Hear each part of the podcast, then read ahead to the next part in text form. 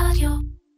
לה לה לה לה לה לה לה לה לה לה לה לה לה אימא'לה ואבאלה, הטיפים, השיטות והמומחים שילוו אתכם בסיפור הזה של להיות הורים, עם רותם איזק, בשיתוף לייף בייביז. בפעם הראשונה שאנחנו פוגשים את התינוק שלנו ועוטפים אותו בתוך הידיים שלנו, זה תינוק שכל כולו תלוי בנו. אין אף צורך שהוא יכול למלא בעצמו לעצמו, רק תלות מוחלטת. ביחד אנחנו יוצאים למסע משותף ללמוד אחד את השני, וגם, ולא פחות חשוב, ללמוד לשחרר. בהתחלה נתקשר בעיניים, אחר כך יגיע החיוך הראשון הממיס, ומהר מאוד התינוק ילמד את העולם. הסקרנות שלו תלך ותגדל, ואיתה תגיע גם העצמאות. אז בפרק הזה אנחנו רוצים לדבר על הכישורים החדשים שמתפתחים אצל הקטנטנים, על המיומנויות שהם לומדים כדי להפוך לעצמאים, ונדבר גם על האתגרים שבדרך, טנטרומים, או-הו, והצבת גבולות. בואו נגיד שיהיה מעניין. אימא'לה ואבאלה, מתחילים. אני נמצאת כאן עם דוקטור עדה בקר. עדה, עכשיו אני נותנת את הכותרת המפוצצת עלייך, מומחית להתפתחות חברתית בגיל הרך, בעלת קליניקה פרטית, ומחברת הספרים עם מי שיחקת בגן היום, נולד להיות חברותי ולגדל ילד חברותי. אחי. שזה אגב, אה, זה אלה skills שהם חשובים לחיים לא פחות, אמרנו מקודם, אה, מאשר אה, אה, אה, הנתונים של טיפת חלב. הוא יכול להיות מעולה באחוזון, ילד perfect, אבל הוא צריך נתונים, הוא צריך יכולות אה, תקשורת כדי להסתדר בחיים האלה. כן, לגמרי. אז בפרקים הקודמים של הפודקאסט, אני אשתף אותך, דיברנו על אה, התפתחות מוטורית שהתינוק עובר מגיל לידה עד אה, שנתיים, והיום איתך אנחנו רוצים לדבר על צרכים שהם לא פיזיים, אבל כמו שאמרנו, לא פחות חשובים לילדים שלנו. אז את אומרת שהתינוק נולד עם שני צרכים כאלה. אז ככה, אנחנו באמת יכולים לחלק את הצרכים הבסיסיים של תינוק לשניים, לשני חלקים, אחד פיזי והאחר הוא רגשי, חברתי, אה, טיפולי וכולי, יש שם אה, הרבה צרכים, אה, אבל מבין הצרכים הבין-אישיים שניתן להגדיר אותם כמרכזיים, אנחנו באמת מדברים על הצורך בתלות ועל הצורך בעצמאות. כן, הם, הם נולדים, אני- בוא נתחיל מההתחלה, תינוק נולד והוא תלותי. לא יכול לעשות כלום, תלוי בנו לחלוטין. ועם הזמן אנחנו נדרשים אה, ללמוד לשחרר אותו. שזאת משימה קשה, אבל לפי מה, שאת גם אומרת בספרים שלך, כן. זה הכרחי שאנחנו נשחרר את הילד. שילד שאנחנו נאחזים, גם אנחנו ההורים, אה, נאחזים ונאחזות בתלות, אבל הוא צריך, אה, הוא, הוא צריך לפרוס כנף, כמו שאומרים, ואנחנו צריכות לשחרר. אוי, זה כל כך קשה. כן, נכון, תכף נראה איך עושים את זה. אני רק רוצה להגיד לך, אבל שהתינוק הוא לא כל כך תלותי, כמו שזה נראה לנו. כי הוא עושה המון דברים, ותכף אנחנו נראה מה. במיוחד הוא יודע לאכול בכוחות עצמו, לנהוג בכוחות עצמו. כן. זה הפלא ופלא, אבל הוא יודע עוד המון דברים אחרים. טוב, אז uh, מבין, ה, מבין הצרכים הבין-אישיים של תינוקות, מעבר להרבה דברים אחרים, uh, אז הצורך בתלות והצורך בעצמאות הם באמת שני הצרכים המרכזיים, והצורך בתלות בא לידי ביטוי החל מהלידה, כשהתינוק זקוק למגע, למזון, האכלה, להגנה, ועוד דברים כדי לשרוד, ותכף אה, נדבר על השאר. והצורך השני הוא בעצמאות, שהוא לא צורך הפוך מתלות, אלא הוא צורך משלים. שזה הבדל מאוד גדול ממה שאנחנו חושבים כשאנחנו מסתכלים על זה באופן אה, בסיסי. אז אה, מדובר בתהליך שבו התינוק לומד להיות הוא עצמו, לעשות את מה שמתאים לו, ולתגמל אותו. עכשיו בואי נחלק את זה רגע לשלבים, לגיל. אוקיי. יש טוב. תמיד אומרים 0 עד 3, 3 עד 6, יש שלבי התפתחות. כן. אה, בואי אה, תפרקי לי את זה. מתי אה, התלות גוברת על העצמאות ומתי אנחנו צריכים להתחיל אה, לשחרר? אוקיי. אז uh, כדי להפוך לעצמאי, התינוק קודם כל מפתח כישורים חברתיים שבלעדיהם, בלעדיהם כ- כבני אדם אין לנו חיים. וללא קשר עם עוד לפחות אדם אחד, אנחנו לא יכולים לשרוד. ולכן, וזאת הנקודה המרכזית, התינוק נולד חברותי. יש לו את כל מה שהוא צריך מלכתחילה, ותכף אנחנו נראה על מה, על מה מדובר. אם אנחנו uh, כהורים נענה לשני הצרכים, גם, גם לצורך בתלות וגם לצורך בעצמאות, באופן יעיל ומדויק, אנחנו נגדל uh, ילד שמסופק, שיכול להיפרד uh, בכל הסיטואציות שלו בחיים, מתי שצריך, וגם להיות מאוד מחובר כשזה, כשזה מתאים. אז uh, אנחנו לא נותנים לתלות uh, ציון רע, ציון בואי גרוע. תגדירי לי מה זה תלות. זה, זה האכלה, זה להיות על הידיים, זה זה? זה? זה כל דבר.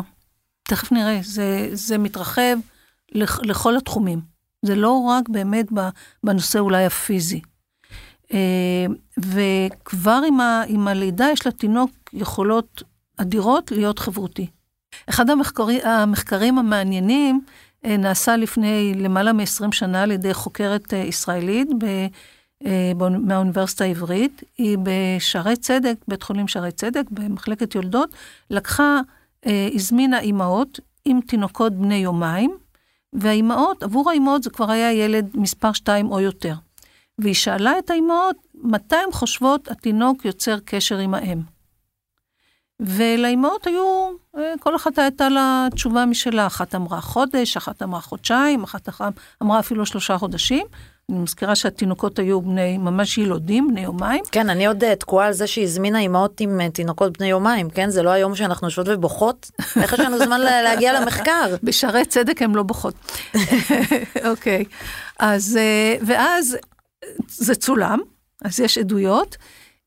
היא הראתה שהתינוקות, בני, שהילודים, בני היומיים האלה, עוקבים במבט אחרי המבט שלה. היא פשוט שמה אותם, כמו שאנחנו רגילים לשים את התינוק ככה, והעבירה את מבטה מצד לצד, והתינוקות כולם עקבו אחריה. אחר כך היא לקחה אביזרים, ושוב, אותו דבר, התינוקות עקבו אחריה.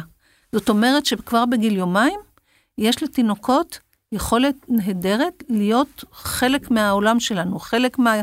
אה, אה, התפתחות של כולנו. מדהים. אז כן. ואז כבר מלידה, כבר מלידה, זה, זאת הנקודה החשובה, אה, הוא מתעניין בפנים של אה, אנשים יותר מאשר בחפצים, וזו הסיבה שהוא מאופנת כשאנחנו אה, מניקות אותו. אה, אפשר לראות את זה, וזה תענוג גדול, מחייך. הוא מתעניין בחפצים שנעים, פח, ויותר מאשר בחפצים שלא נעים. כן. כי אנחנו חפץ נע. אז זה מעניין אותו לראות מה אנחנו עושים. זה גם כן מרכיב uh, תורשתי מולד. Uh, הוא נמשך לדיבור אנושי, נמשך לדיבור שלנו. בעיקר כמובן לקול שלנו או שלהם, הוא נמשך לדיבור אנושי יותר מאשר אם נשמיע לו uh, קול של חיה בגילאים. יותר מבייבי מוצרט, הוא מעדיף את הקול של האמא או של האבא. אה, אין ספק, אבל גם בייבי מוצרט הוא לא רע. כן, לא, לא נעליב את מוצרט כן, פה, בדיוק, אבל, אבל הוא עדיין בגיל... מעדיף קול של בני האנוש כן, הקרובים אליו ביותר. בגיל יותר מאוחר הוא מעדיף את בייבי מוצרט, בהחלט. אה, ואני חושבת שאולי נקודה מרכזית פה, זה שהוא מלידה משקף את הרגשות שלנו. ואת ה, את המבע אה, הרגשי שאנחנו מציגים כלפיו. אם אני מחייכת אליו, בכל גיל, ממש מהשבועות הראשונים, הוא יחייך אליי חזרה. זה מדהים. ואם יהיו לי פנים קודרות, כי אני באיזשהו דיכאון או קשה לי, אז גם הפנים שלו יהיו קודרות ובדיכאון, לכן אה, אה, כל כך אנחנו נזהרים או מסייעים לאמהות בדיכאון אחרי לידה, כי אנחנו יודעים שיש לזה, לזה השפעה עצומה כן. על התינוק, זה מדהים. אה, הוא, הוא מביע צורך בקרבה פיזית. הוא רוצה שנחזיק אותו. כן, טוב, זה, מזה אי אפשר בו. להתעלם, אלא אם כן, את ממש לא שומעת את הדציבלים האלה. בדיוק. והוא מתרפק, יש לו שיטות התרפקות, הוא יושב לנו פה ב, בתוך החור של הצוואר, כל כך רוצה להיות פה על הכתף שלנו. אה, ואת אומרת שזה חלק מאינטראקציה חברתית, כאילו זה לא הכל. בהכרח, מדברים כל הזמן על הטרימסטר הרביעי, שהוא בעצם עדיין עובר, הוא עוד לא מבין שהוא בעולם החיצון, את אומרת אולי טרימסטר רביעי, אבל הוא כבר רוצה לתקשר, זו דרך תקשורת עבורו. כשאנחנו לוקחים תינוק, תינוקת בין שלושה חודשים, אנחנו רואים את כל מה שתיארתי עכשיו באופן המדהים ביותר. הם נמצאים, אני רוצה קצת לדבר על זה קצת יותר מאוחר, אבל אני כבר אגיד את זה, הם נמצאים איתנו בדו-שיח, בדיאלוג מלא, ואנחנו משקפים אותם והם משקפים אותנו. זה צריך להסתכל בשביל להאמין. זה ה... זו באמת הפליאה שהייתה לנו לפני שנים, כשלא כך ידענו על תינוקות, שהם יצורים חברתיים ממדרגה ראשונה, וזה מה שהם רוצים. הם רוצים לשרוד ולהיות בקשר. כן. אז את אומרת, רגע, את אומרת עכשיו שאינטראקציה בגיל שלושה חודשים, את כבר יכולה לראות אותה. אבל עד, עד שלושה חודשים כבר היו לנו סימנים שהתינוק רוצה להיות בקשר. כל מה, ש, כל מה שתיארתי קודם, זה אפס עד שלוש. זה, זה כבר אפס עד שלוש, כן. ואז יש לי ממש אינטראקציה שמתחילה בגיל שלושה חודשים. הרבה קודם.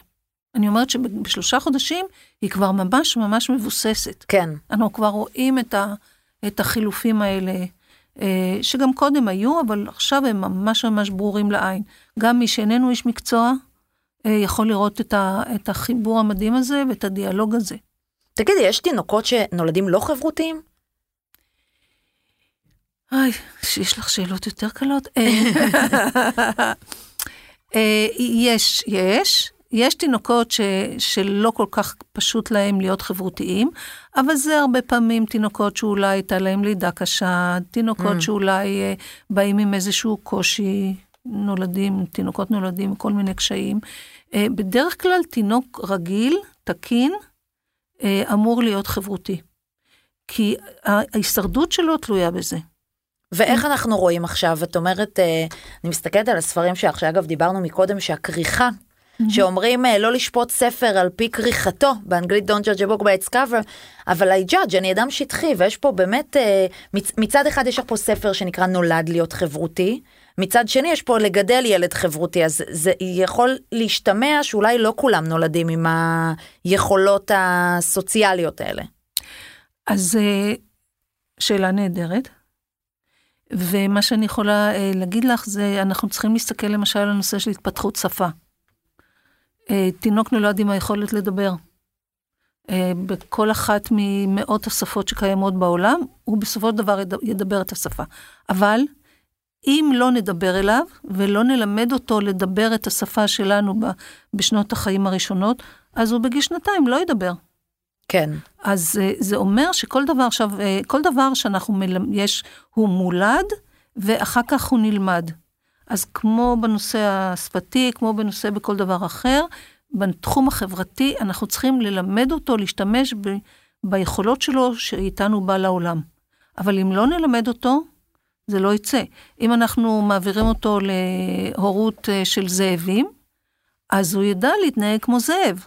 כן. לנבוח כמו זאב, לקפוץ כמו זאב, אנחנו מלמדים אותו להיות בן אדם, ולכן הוא חייב ללמוד את זה מאיתנו. כן, זה באמת אה, נכון שאומרים שבגיל הזה הם ספוג ואפשר ללמד אותם uh, כמעט הכל, כולל להיות uh, חיות חברתיות. בוא נדבר על חצי שנה, או שאולי השלב הבא קורה לפני. אני, טוב, אני כבר דיברתי על השלושה חודשים והדיאלוג. כן, כן. אז מה קורה אז... אחרי השלושה חודשים? באיזה גיל יש לי עוד קפיצה ברמה הזאת של התקשורת? אז uh, הקפיצה הבאה היא בגיל שישה חודשים, mm. וזו קפיצה מדהימה. כי אם בששת החודשים הראשונים, התינוק בעיקר היה מעוניין בנו, התעניין בנו מאוד. עקב אחרינו, הסתכל מה אנחנו עושים, הוא למד המון מכל ההתנהלות הזו. בגיל שישה חודשים, פלוס מינוס, הוא מגלה את העולם. הוא מגלה שיש עולם מסביב. הוא מתחיל להגדיל את, את טווח ההתעניינות שלו, ואז הוא מתחיל להסתכל מה קורה מחוץ לדיאלוג ולדו-שיח הבסיסי איתנו. ואז אחד הדברים שאנחנו עושים, ולמרות שהעצמאות שלו מתחילה עוד הרבה קודם, ואנחנו לא נדבר על זה אחר כך, אנחנו אה, אמורים בגיל הזה להתחיל לפתח באופן מאוד אינטנסיבי את העצמאות של התיקון, התינוק. והדבר הראשון שאנחנו עושים, זה קודם כל מלהחזיק אותו קרוב לליבנו וקרוב לחזה שלנו, ולחבק אותו מאחור. אנחנו מסובבים אותו כשפניו אל העולם. כן. ואנחנו קוראים לזה פנים אל העולם, כי אז הוא מתחיל ללמוד על העולם, והתפקיד של הורה, שלנו כהורים, זה ללמד אותו על העולם. כבר לא למשוך את תשומת הלב אלינו, למרות שיש הרבה מצבים, נעים. זה נורא חבל לוותר, אבל אנחנו יודעים שהוא צריך לראות שיש עוד אנשים בעולם שאיתם הוא צריך ליצור קשר. אנחנו כבר, דרך אגב, הוא כבר שפוט שלנו. זאת אומרת, בשישה חודשים אנחנו חיברנו אותו אלינו באופן הכי אינטנסיבי והכי רגשי והכי נוגע ללב שיכול להיות. כן, זהו, זה, הוא, הוא שלנו. הוא שלנו, זה הוא כבר... הוא שלנו, אבל צריך עכשיו להפנות אותו עם הפנים קדימה, ותתחיל לזחול קדימה, או יותר נכון, אנחנו מתחילים לשחרר אותו להיתקע בפינות של השולחן, במדפים, בקוביות. גם, גם, אבל מבחינה חברתית זה נראה טיפה אחרת. אה, אני, אני רוצה רק אה, אולי להדגיש יותר את הנושא של ההתחברות שלו אלינו. אנחנו נשארים עד גיל מאוד מאוחר, ואולי עד זקנה ושיבה, קשורים להורים שלנו כדמויות דמויות ההתקשרות הראשונות. הם לא הולכים לאיבוד, החשיבות שלהם לא הולכת לאיבוד. הם, הם אה, נשארים הדמויות החשובות ביותר לילד. כן. אה, אני יכולה להרחיב על זה, אבל זה, אני לא יודעת, אה, זה נושא לא, אחר. לא, אני חושבת שזה אנחנו כולנו, רובנו חוות את זה על, חוות וחווים את זה על בשרנו. אבל את אומרת את זה וזה מעודד, כי אנחנו תכף נגיע לשלב של השחרור והענקת העצמאות שהוא הוא לפעמים קשה לנו. אני יכולה להגיד מאוד. אה, מניסיוני האישי של לשחרר את הילד לעולם, זה כל הזמן יש איזה דואליות כזאת. אני רוצה שהוא יהיה קרוב קרוב אליי, אני עוד רוצה שהוא יהיה קטן, אבל אני רוצה ש... שהוא יגדל להיות בן אדם שמח ומאושר כן. ועם skills לחיים, אה, וזה דורש ממני לשחרר. נכון. זה קשה. מה שאת מדברת זה על הצרכים שלנו כהורים, כן. כאימהות. אנחנו נכון, רוצות אותו. אבל את יודעת, את מדברת פה על. ההיקשרות, אז כן. יש פה סימביוזה. כן. עד אה, כל אם ואב אה, ו- והסימביוזה שלו, אבל יש כן. סימביוזה, אנחנו מניקות אותם, אנחנו מחוברות אליהם. עד גיל מסוים, זה גם, אנחנו כאילו אותו בן אדם, עד שהתינוק, אה, כמו שאת אומרת, מפנים אותו עם הפנים אה, החוצה, ויאללה, צא. כן, אבל זה גם אומר שבחצי שנה הראשונה, למרות שבאמת היינו כל הזמן איתו וטיפחנו אותו, אותה אה, באופן אינטנסיבי, עדיין היו שם הרבה מצבים וגם הרבה זמן, שבו התינוק כבר יכולה להיות אה, עם הפנים, עם ההתחלה של הפנים אל, כן, אל כן, העולם, כי ברור. הוא מתחיל להתעניין. אז את אומרת, חצי כן. שנה יש לנו באמת שלב אה, מאוד מ- משמעותי. מאוד משמעותי. ומה השלב הבא? גיל שנה? לא, יש לנו בתשעה חודשים. אוקיי, מה קורה אז? אה, יש לנו מצב שבו אה, אנחנו מתחילים, להפ... התינוק מפנים את ההפניה לעולם. זאת אומרת, הפנינו אותו אל העולם, איך עושים את זה? איך בעצם מלמדים אותו להיות אדם חברותי יותר ממה שהוא היה עד עכשיו. ולזה אנחנו קוראים תשומת לב משותפת. אני, האחריות שלי כהורה, כאם, כאב, היא ללמד אותו מה יש בעולם. ואז אני מלמדת אותו שכשאני מפנה את תשומת הלב שלי לאיזשהו חפץ, לאיזשהו אירוע, לאיזשהו דבר, למשל, סבתא באה לבקר, אז אני אומרת לו את הדבר הכי פשוט שיכול להיות, אה, סבתא הגיעה, איזה יופי. ובזה אני מפנה את תשומת ליבו לסבתא. אוקיי? אני יכולה אפילו להפנות את זה על ידי הפניית אצבע. ואני רוצה שכשאני מפנה את תשומת הלב שלו למשהו, הוא יפנה גם אל זה. ולזה אנחנו קוראים תשומת לב אה, משותפת. עכשיו, מה שקורה, ואני מפנה את תשומת הלב שלו לצעצועים ולילדים, ומה אח- אחרים עושים, למשל... וגם לפי איך שאמרת לסבתא, זה נראה כן. לי שגם באיך שאני בוחרת להגיד לו את הדברים, ככה אני גם, מה שנקרא, מטמיעה בו את מצב הרוח הנכון לסיטואציה. את לא אומרת, או, הנה. סבתא. את אומרת, סבתא! את עולה כן, בדציבל, כן, את נהיית כן. כזה דוד נכון, לא עכשיו נכון. אה, אבי ביטר. נהדר. מדויק. אהבת? אהבתי מאוד. אז בבקשה, למחקר הבא אני מבקשת אה, לקרוא לי, אני כבר לא. יומיים אחרי. לידה, אני אגיע. כן. אה, אז אוקיי, אז יש לנו... רגע, רגע, אוקיי. וההמשך הוא, סבתא זה כמובן האדם הכי חשוב, כן? ברור. אה, אז לכן אני הבאתי את זה כדוגמה, אבל בסך הכל אנחנו רוצים שהוא ישים לב להכל. אני מפנה את תשומת אה, ליבו לחפצים, ואני אומרת, תסתכל, הנה, ואני אפילו מצביעה עם האצבע כדי שהוא ידע בדיוק לאן אני מתכוונת. אה, בוא תראה, תראה את הכלב, תראה מה הכלב עושה. או בוא, בוא נשחק בקוביות, ומפנה את תשומת ליבו לקוביות. מה שאני עושה אחר כך, זה המטרה היא שאני אפנה את תשומת ליבו גם לילדים אחרים ולאנשים אחרים, כולל סבתא, ואני אפנה את תשומת ליבו לכך שעם האנשים האלה אפשר להיות בקשר חברתי. אני Mm. מצפה ממנו שיהיה בקשר חברתי. והאנשים האלה, אם הם ייענו למה שהוא עושה, אז תהיה שם הדדיות, אז תהיה שם אינטראקציה, אוקיי? עכשיו, זה צד אחד, ויש גם צד שני, שאפשר לראות אותו כמובן גם בחצי שנה הראשונה, זה שהתינוק עושה את העבודה שלו. והוא מתחיל להפנות את ה, עם האצבע שלו אה, לכל מיני מקומות. למשל, עומד, אה, נגיד שיש שוקולד, חס וחלילה, באחד הארונות, והוא יעמוד ב- במטבח, והוא עם האצבע יראה לנו בדיוק מה הוא רוצה. כן. ויעשה אה אה אה אה, ואם אנחנו נהיה מספיק חכמים, נדע שהוא מתכוון לשוקולד. ואם אפשר, נשים שם משהו אחר. עדיף שזה יהיה יהיה- מג'הול כן, כזה. כן, בדיוק, בדיוק. אז הוא מתחיל להפנות את תשומת הלב שלנו לכל מיני דברים. אחר כך הוא לוקח קוביות, או קובייה, או אוטו, כל דבר שמעניין אותו, ויזחל, ויביא לנו את זה, כי הוא רוצה שנשחק את זה, אה, בזה יחד. זאת אומרת שכבר מתחילה אה, אינטראקציה לא ב, ב, ב, באופן של, של עד גיל חצי שנה, אלא הרבה יותר מתקדמת, ומשלבת בזה חפצים. עכשיו, החפצים, כ- ככלי לאינטראקציה חברתית, הם אדירים. ואנחנו יכולים לחשוב עלינו כמבוגרים, מה אנחנו עושים כשבאים חברים שלנו. מה אנחנו עושים איתם? בהקשר של חפצים? כן, בהקשר של חפצים. כן. מה כדאי לנו לעשות יחד? להוציא יין שהוא חפץ, נכון? כן, אבל עוד דברים. מה? לא למשל? אולי נשחק יחד? מישהו אוהב לשחק קלפים למשל? נכון. מי שרוצה שמישהו נוסף יראה איתו... אה, משחק אה, כדורגל. משחק כדורגל, מאוד מאוד דומה. משהו משותף. זאת אומרת, יש פה אמצעי תיווך. כן. הקוביות הן לא רק קוביות. אה, בתוך כל זה, התינוק ממשיך להיות תלותי. כי הוא, הוא זקוק לטיפול שלנו. כי אנחנו מכינים בשבילו את האוכל, ואנחנו מאכילים אותו, ואנחנו משכיבים אותו, ואנחנו מלבישים אותו. אנחנו עושים המון המון דברים עבורו שהוא עדיין לא יכול לעשות. אבל יש, כמו שראינו, המון דברים שהוא יכול לעשות בכוחות עצמו. כמו מה? אה, כמו אה, לזחול, להתחיל לזחול, כמו לגעת בדברים, אה, כמו אה, להסתכל על דברים שמעניינים אותו ולאו דווקא משכנו את תשומת ליבו, אה, ליבו אליהם.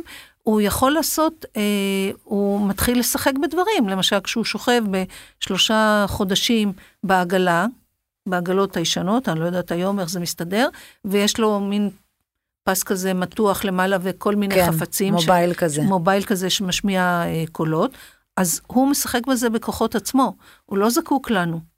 אה, עכשיו, התלות שלו בנו היא רק בסיוע לעצמאות. אנחנו כבר יכולים לאט לאט, כבר הרבה קודם, לסייע לו להיות עצמאי.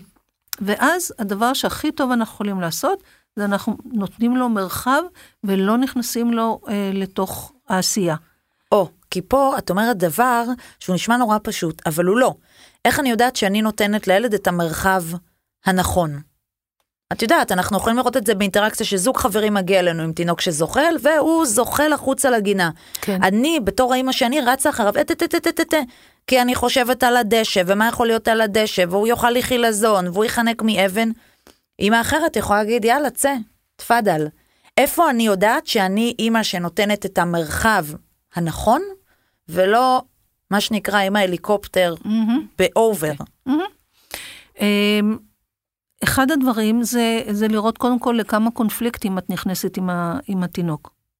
האם כל מה שאת עושה בשמירה עליו מפריע לו לפעול?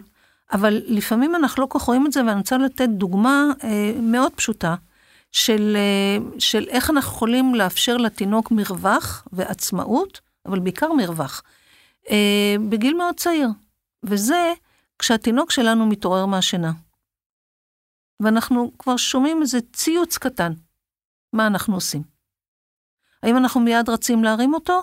כי נורא התגעגענו, כי הוא בטח כבר אה, נורא רוצה לאכול, כי הוא זקוק למשהו, או אנחנו אומרים, רגע, בואו ניתן לו את הדקה הנוספת, לא הרבה, דקה נוספת, לראות מה, אה, מה הוא רוצה, במה הוא מתעניין, מה, מה מפעיל אותו. והרבה פעמים תינוקות מתעוררים ולא זקוקים, לא מתחילים לבכות מיד. הם מתחילים אה, להסתכל, אולי לא בחודש הראשון, אבל אה, לאחר מכן, הם מסתכלים מסביב. והם מאוד מתעניינים מה קורה, והם גם עסוקים בעצמם. הרבה פעמים הם אוהבים לאכול, להכניס לפה את הידיים שלהם, או אם יש איזשהו צעצוע מול העיניים, אז, הוא, אז הם ייגעו בצעצוע, זה קצת יותר מאוחר. והם ייקחו עוד דקה או שתיים, או אפילו שלוש, בשביל להיות עם עצמם. אז אין תחליף למרחב הזה, למרווח הזה שאנחנו אה, יוצרים עם התינוק. עכשיו יש, אה, וזה גדל ככל שהתינוק גדל. ממש לתת לו את הזמן שלו, את האפשרויות שלו, לראות מה הוא יכול לעשות בכוחות עצמו. אז אם את רוצה שהתינוק יהיה עצמאי וגם חברותי בעקבות זה, אז כמובן שאת אה, יכולה לתת לו לזחול לחצר ולראות מה קורה, אבל מרחוק. ולשים לב שלא יקרה לו שום דבר רע. כן. אבל לא מיד להתערב, אבל לא לתת לו את התחושה. שהוא מסוגל ש- לבד. כן, ושהוא ממציא את זה. הוא זה שבונה את, ה, את היציאה. כן, קולומבוס. זה, קולומבוס, קולומבוס ממש. של הגינה. ממש ככה, זה מדויק. אמ, אז, ויש עוד דבר שאני יכולה להציע, ואפשר אחר כך גם לא להשתמש בזה כמובן, זה אה, משהו שוויניקוט, יקירנו, אה, נכון, בוודאי, אמא בוודאי. טובה דייה. אם אתן. לא יודעות על מה את- אני מדברת, כן. נא להקשיב לפרק אה, אפס. אז למשל, אה, הוא מציע, וויניקוט, הוא מציע המון דברים, הוא מופלא. הוא ממש מלך האימהות, אני אה, משתמשת בו הרבה. אה, הוא, הוא מציע לתת לתינוק, בגילאים מאוד צעירים, לשחק לבד בנוכחות ההורה. זאת אומרת, אנחנו לא משאירים את התינוק לבד, תשחק לך בחדר. אלא אנחנו מביאים אותו להיכן שאנחנו נמצאים, במטבח, במכונה, על יד מכונת הכביסה, בתליית אה, אה, בגדים, ב- בכל דבר, בניקיון, ב- באיזשהו דבר, בלימודה אפילו, אנחנו לוקחים אותו ושמים אותו בנוחות שלו אה, על ידינו, ונותנים לו לשחק במשחקים שלו, בזמן שאנחנו עוסקים בעניינים שלנו. אוקיי. אז זה נקרא לשחק לבד בנוכחות ההורה, אנחנו מר... מ- מרווחים את, ה... את המרחק בינינו לבינו. זאת אומרת, אני יכולה לשים איזה משטח פעילות בסלון על הרצפה, ולשים אותה, ואני בינתיים יכולה לקפל כביסה. זו לא הזנחה, לפי פרופסור אה, ויניקוד שלנו, זה אפילו צורך זה חשוב. הכרחי, כן. הכרחי, ממש ממש לא, לא הזנחה.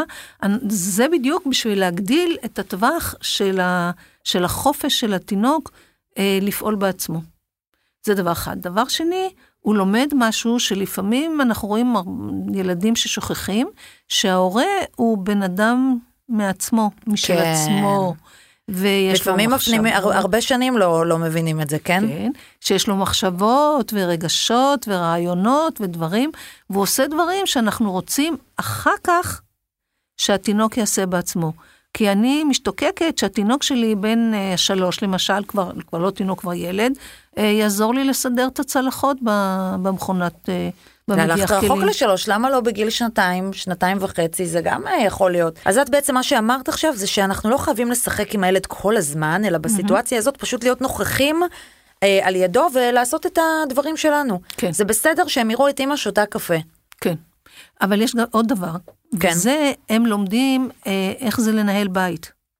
איך הם יכולים לעזור במלאכות הבית, מה שדיברנו קודם. אז כשהוא רואה, אה, כשהתינוק רואה, התינוקת רואה אותנו עושים משהו, הם לומדים בדיוק איך עושים את זה. אנחנו רוצים, ופה אנחנו נוגעים בעוד מרכיב מאוד חשוב של למידה של תינוקות ושל ילדים, זה חיקוי. אנחנו, תינוק לומד מחיקוי. זה הכלי המרכזי שלו. יש לו כמובן מצבים שבהם הוא לומד מגילוי. כמו אם אנחנו נותנים לו צעצוע ולא אומרים לו מה לעשות עם זה, והוא בסופו של דבר ינסה את זה מספיק, ויגיע למצב שבו הוא ידע מה, איך להפעיל את זה. אז זה גילוי. אבל אנחנו רוצים שהוא ילמד הרבה מאוד מחיקוי. אז הוא יחקה אותנו בכל דבר שאנחנו עושים. אני רוצה שבגילאים האלה הוא באמת אה, ילדה תקבל מטאטא או ילד מטאטא קטן ויטאטאו את הבית. כן, נכון. כן. אבל את אומרת אה, ש, ש, שכל הדברים האלה בעצם מלמדים ילדים אה, עצמאות.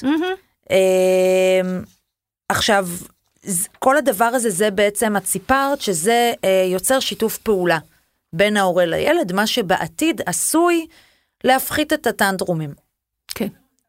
אז זהו, קודם כל תסבירי לנו את ההגדרה אה, המדעית לטנטרום, כי לכל אמא יש הגדרה אחרת, יש את אלה שאומרות שזה באמת אה, לצרוח בסופר, אבל גם אה, ויכוח של בוקר אה, רגע לפני הגן זה יכול להיחשב לטנטרום.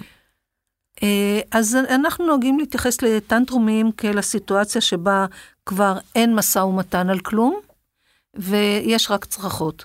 ו- ו- ודרישות תקיפות לעשות מה שהוא רוצה. בואו אני אשאל את זה אחרת. רגע, לטנטרומים יש יתרונות ויש חסרונות. אה, גם אנחנו כמבוגרים לפעמים מתנהגים כמו בני שנתיים, אם משהו נורא מרגיז אותנו ואנחנו מרגישים חסרי אונים, או אנחנו רוצים לראות אה, איך אנחנו מתמודדים עם האנשים מולנו. מישהו עצבן אותנו ואנחנו יוצאים עליו ולומדים כמה רחוק אנחנו יכולים להגיע וכמה אנחנו חשובים לאנשים אחרים שכלפיהם אנחנו עושים את זה. הטנטרום של, ה, של הפעוט, אה, כי אנחנו רואים את זה בעיקר בגילאי שנתיים ומעלה, יש לזה שתי מטרות. אחד באמת לבחון את מידת העצמאות שלו, כמה הוא יכול להחליט בתוך הסיטואציה, וזה תלוי הרבה פעמים בכמה עצמאות אנחנו נותנים לו. אם הוא ילד מאוד מוגבל, כל הזמן אנחנו מגבילים אותו, עושים במקומו, הוא עוד לא גמול, דרך אגב, בגיל אה, שנתיים הוא עוד לא גמול, ויש הרבה מאוד דברים שמקטינים אה, את היכולת שלו לפעול באופן עצמאי. אז הדרך היחידה, היחידה זה טנטרום. זאת אומרת, ככל שהילד יש לו פחות עצמאות בבית, הטנטרומים יהיו יותר טנטרומים? כן. וככל שלילד יש יותר תחופ, תחושת חופש, כן. הדבר הזה פחות, אה, פחות, פחות אני לא אומרת שבכלל לא, כי זה, זה הכרחי להתפתחות. אבל... זהו, זה משהו שחשוב להגיד, כן. זה לא בית עכשיו מושלם שאין טנטרומים, זה גם יכול להעיד על בעיה. הילד צריך, זה, זה, זה, הוא מתחיל אה, מה שנקרא אה, אה, להתמרד על כך שמחליטים לו על כל דבר. כן, אוקיי. אז, אה, אז זה לא הכרחי, אבל בוודאי לא הכרחי בכמויות גדולות. במינון סביר, מתאים לגיל. כן, אז איך גם היציאה שלו לעצמאות דרך הטנטרומים. כן. אה, אבל אולי עוד משפט על זה, כן. זה הפתרון לטנטרום זה כמה, כמה מעט אנחנו מושקעים בתוך זה, וכמה אנחנו נכנסים לאטרף בעצמנו. כי אם אנחנו מסתכלים על זה בעין כ- כהורים, מסתכלים כשזה קורה, אנחנו יכולים אולי להגיע איתו למשא ומתן, להרגיע, לבדוק את העניין יותר. עדיף מאשר אה, להשתגע כמו, כמו הילד. כן, פחות להיות שיקוף של הילד בדבר הזה. לא להתחיל לצרוח יחד איתו. וגם להבין שקורה, שכמו שאמרת, שקורה. זה דבר נורא חשוב. כן. זה כנראה סימן טוב. כן. עד כמה שזה קשה להגיד את זה, כן. תלוי במינון, כן. במינון, אה, כמה פעמים זה קורה, על מי זה יוצא. איפה אנחנו מציבים גבולות בדבר הזה? זאת אומרת, איפה אנחנו אומרים, אוקיי, עד כאן הצהרת העצמאות שלך, ויאללה, כוחותינו נכנסים, מה שנקרא. יש לך שאלה יותר קלה? אה, זה, זה דורש באמת אה, להיות, להיות בוגר אחראי, הורה אחראי, בוגר, ולא להיכנס לתוך האטרף. אז אנחנו מסתכלים, יכול להיות שבאמת אפשר לוותר לו לפעמים. לא נורא, לא תמיד אנחנו צריכים להיות אלה שקובעים. Uh, לפעמים uh, אנחנו uh, פשוט נמצאים עם זה עד שזה, עד שזה יעבור. Uh, לפעמים אנחנו מנסים לנהל איתו שיחה, והרבה פעמים שיחות יכולות לעשות את זה. אה, זה תלוי במשך הטנטרום, במה קרה, במה היה. אה, לפעמים אנחנו הורים מאוד מתירניים, מאפשרים הכל, ואז צריך לראות למה יש טנטרום. אה, כי אם הכל מותר, אז אין, אין על מה לעשות טנטרום. ואם אנחנו הורים מאוד מגבילים, אז אולי כדאי שנסתכל על למה אנחנו מגבילים כל כך. כן.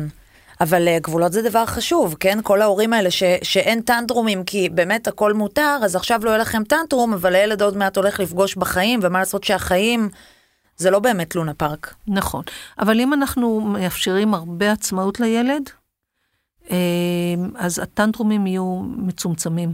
העצמאות מאוד קובעת, כי בגיל שנתיים וגם קודם, הם זקוקים להרגיש שהם בני אדם.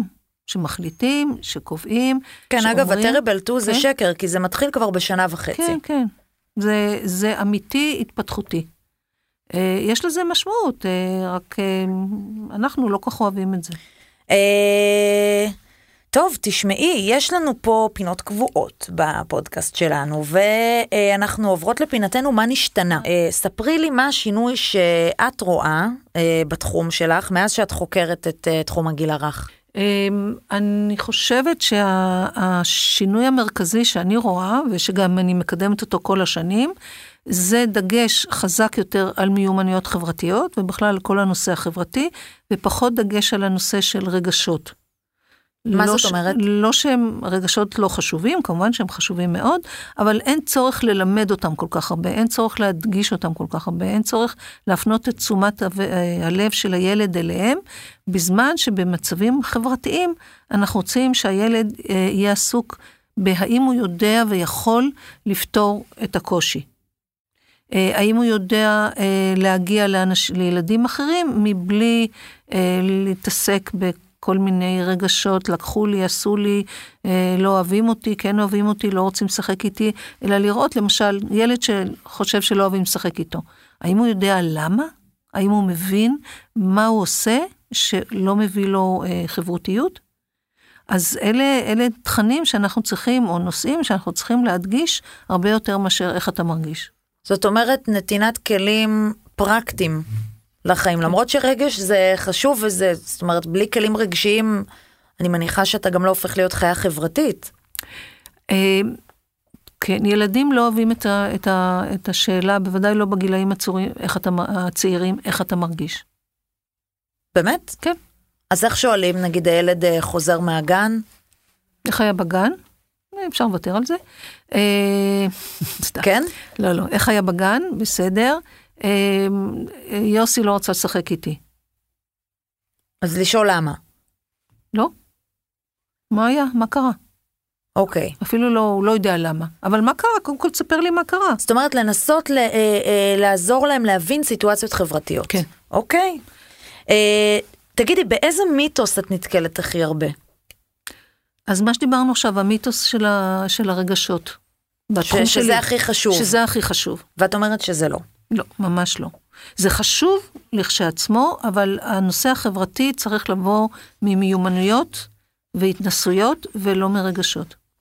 אוקיי, זה, זה, יש אה, מאזינות ומאזינים שאולי יחשבו שזאת גישה קשה, נכון. אבל אה, את אומרת שהיא יותר פרקטית. שיבדקו אותי.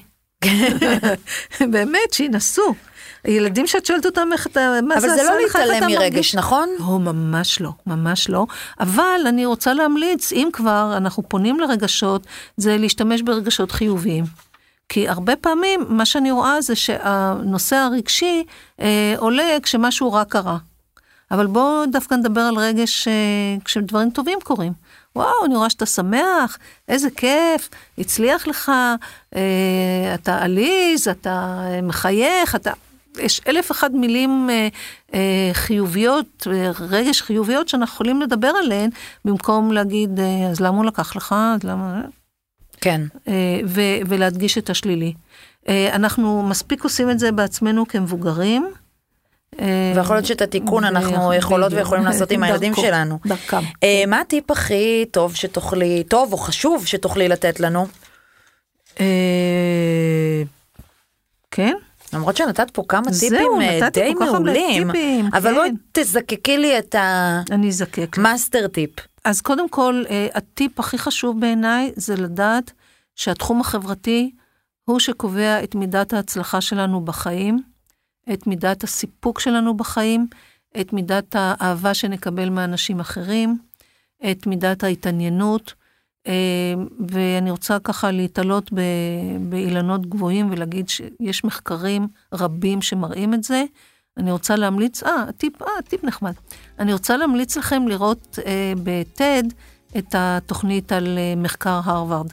אחרי שרואים את, ה, את התוכנית על ההרצאה על מחקר הרווארד, רואים שלא חשוב מי אתה ומה המעמד שלך, ומה למדת ואיפה אתה. יש לך חברים, יש לך בני משפחה, יש לך אנשים שאתה נמצא איתם בקשר, זה החיים. וואו. דוקטור עדה בקר, אנחנו מסיימות, אה, תקשיבי, זה חתיכת אה, דבר מה שאת אומרת, והוא גם אה, מאוד הגיוני. ברור. בקיצור, אל תגדלו ילדים סוציומטיים, יקרות ויקרים. אז הם יכולים לגדול להיות גאונים כאלה, מנכ"לים כאלה ועשירים כאלה, אבל בלי החברותא, מה שווים חיינו? במ- לא ככה? לגמרי. תודה רבה. אימא'לה ואבאלה, בשיתוף לייף בייביז. מלווים אתכם לאורך כל הדרך. וזה הזמן שלנו לסכם. אפשרו לתינוק שלכם זמן עצמי. תנו לו את המרחב לגלות לעצמו את עצמו והתבוננו בו מהצד. מיומנויות חברתיות נרכשות בגיל הרך, אז בפעם הבאה זכרו לשתות מול התינוק, ככה לתת לו זמן להסתכל עליכם ולגרגר לכם בחזרה, בדיוק כך הוא ילמד לתקשר בפעם הראשונה. לא לרוץ אליו על כל קול קטן. ככל שהילדים ירכשו דפוסי התנהגות חברותית, כך הם יהיו מאושרים יותר בכל תחנות החיים. זה הגיוני. ילד עצמאי הוא ילד שיודע לעשות מה שטוב לו, ומבלי שזה פוגע באחרים.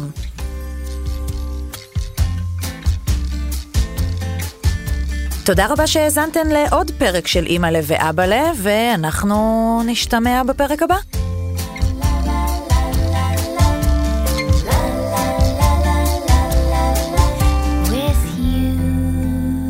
הוקלט באולפני ביזי בשיתוף אדיו המשווקת את ספוטיפיי בישראל.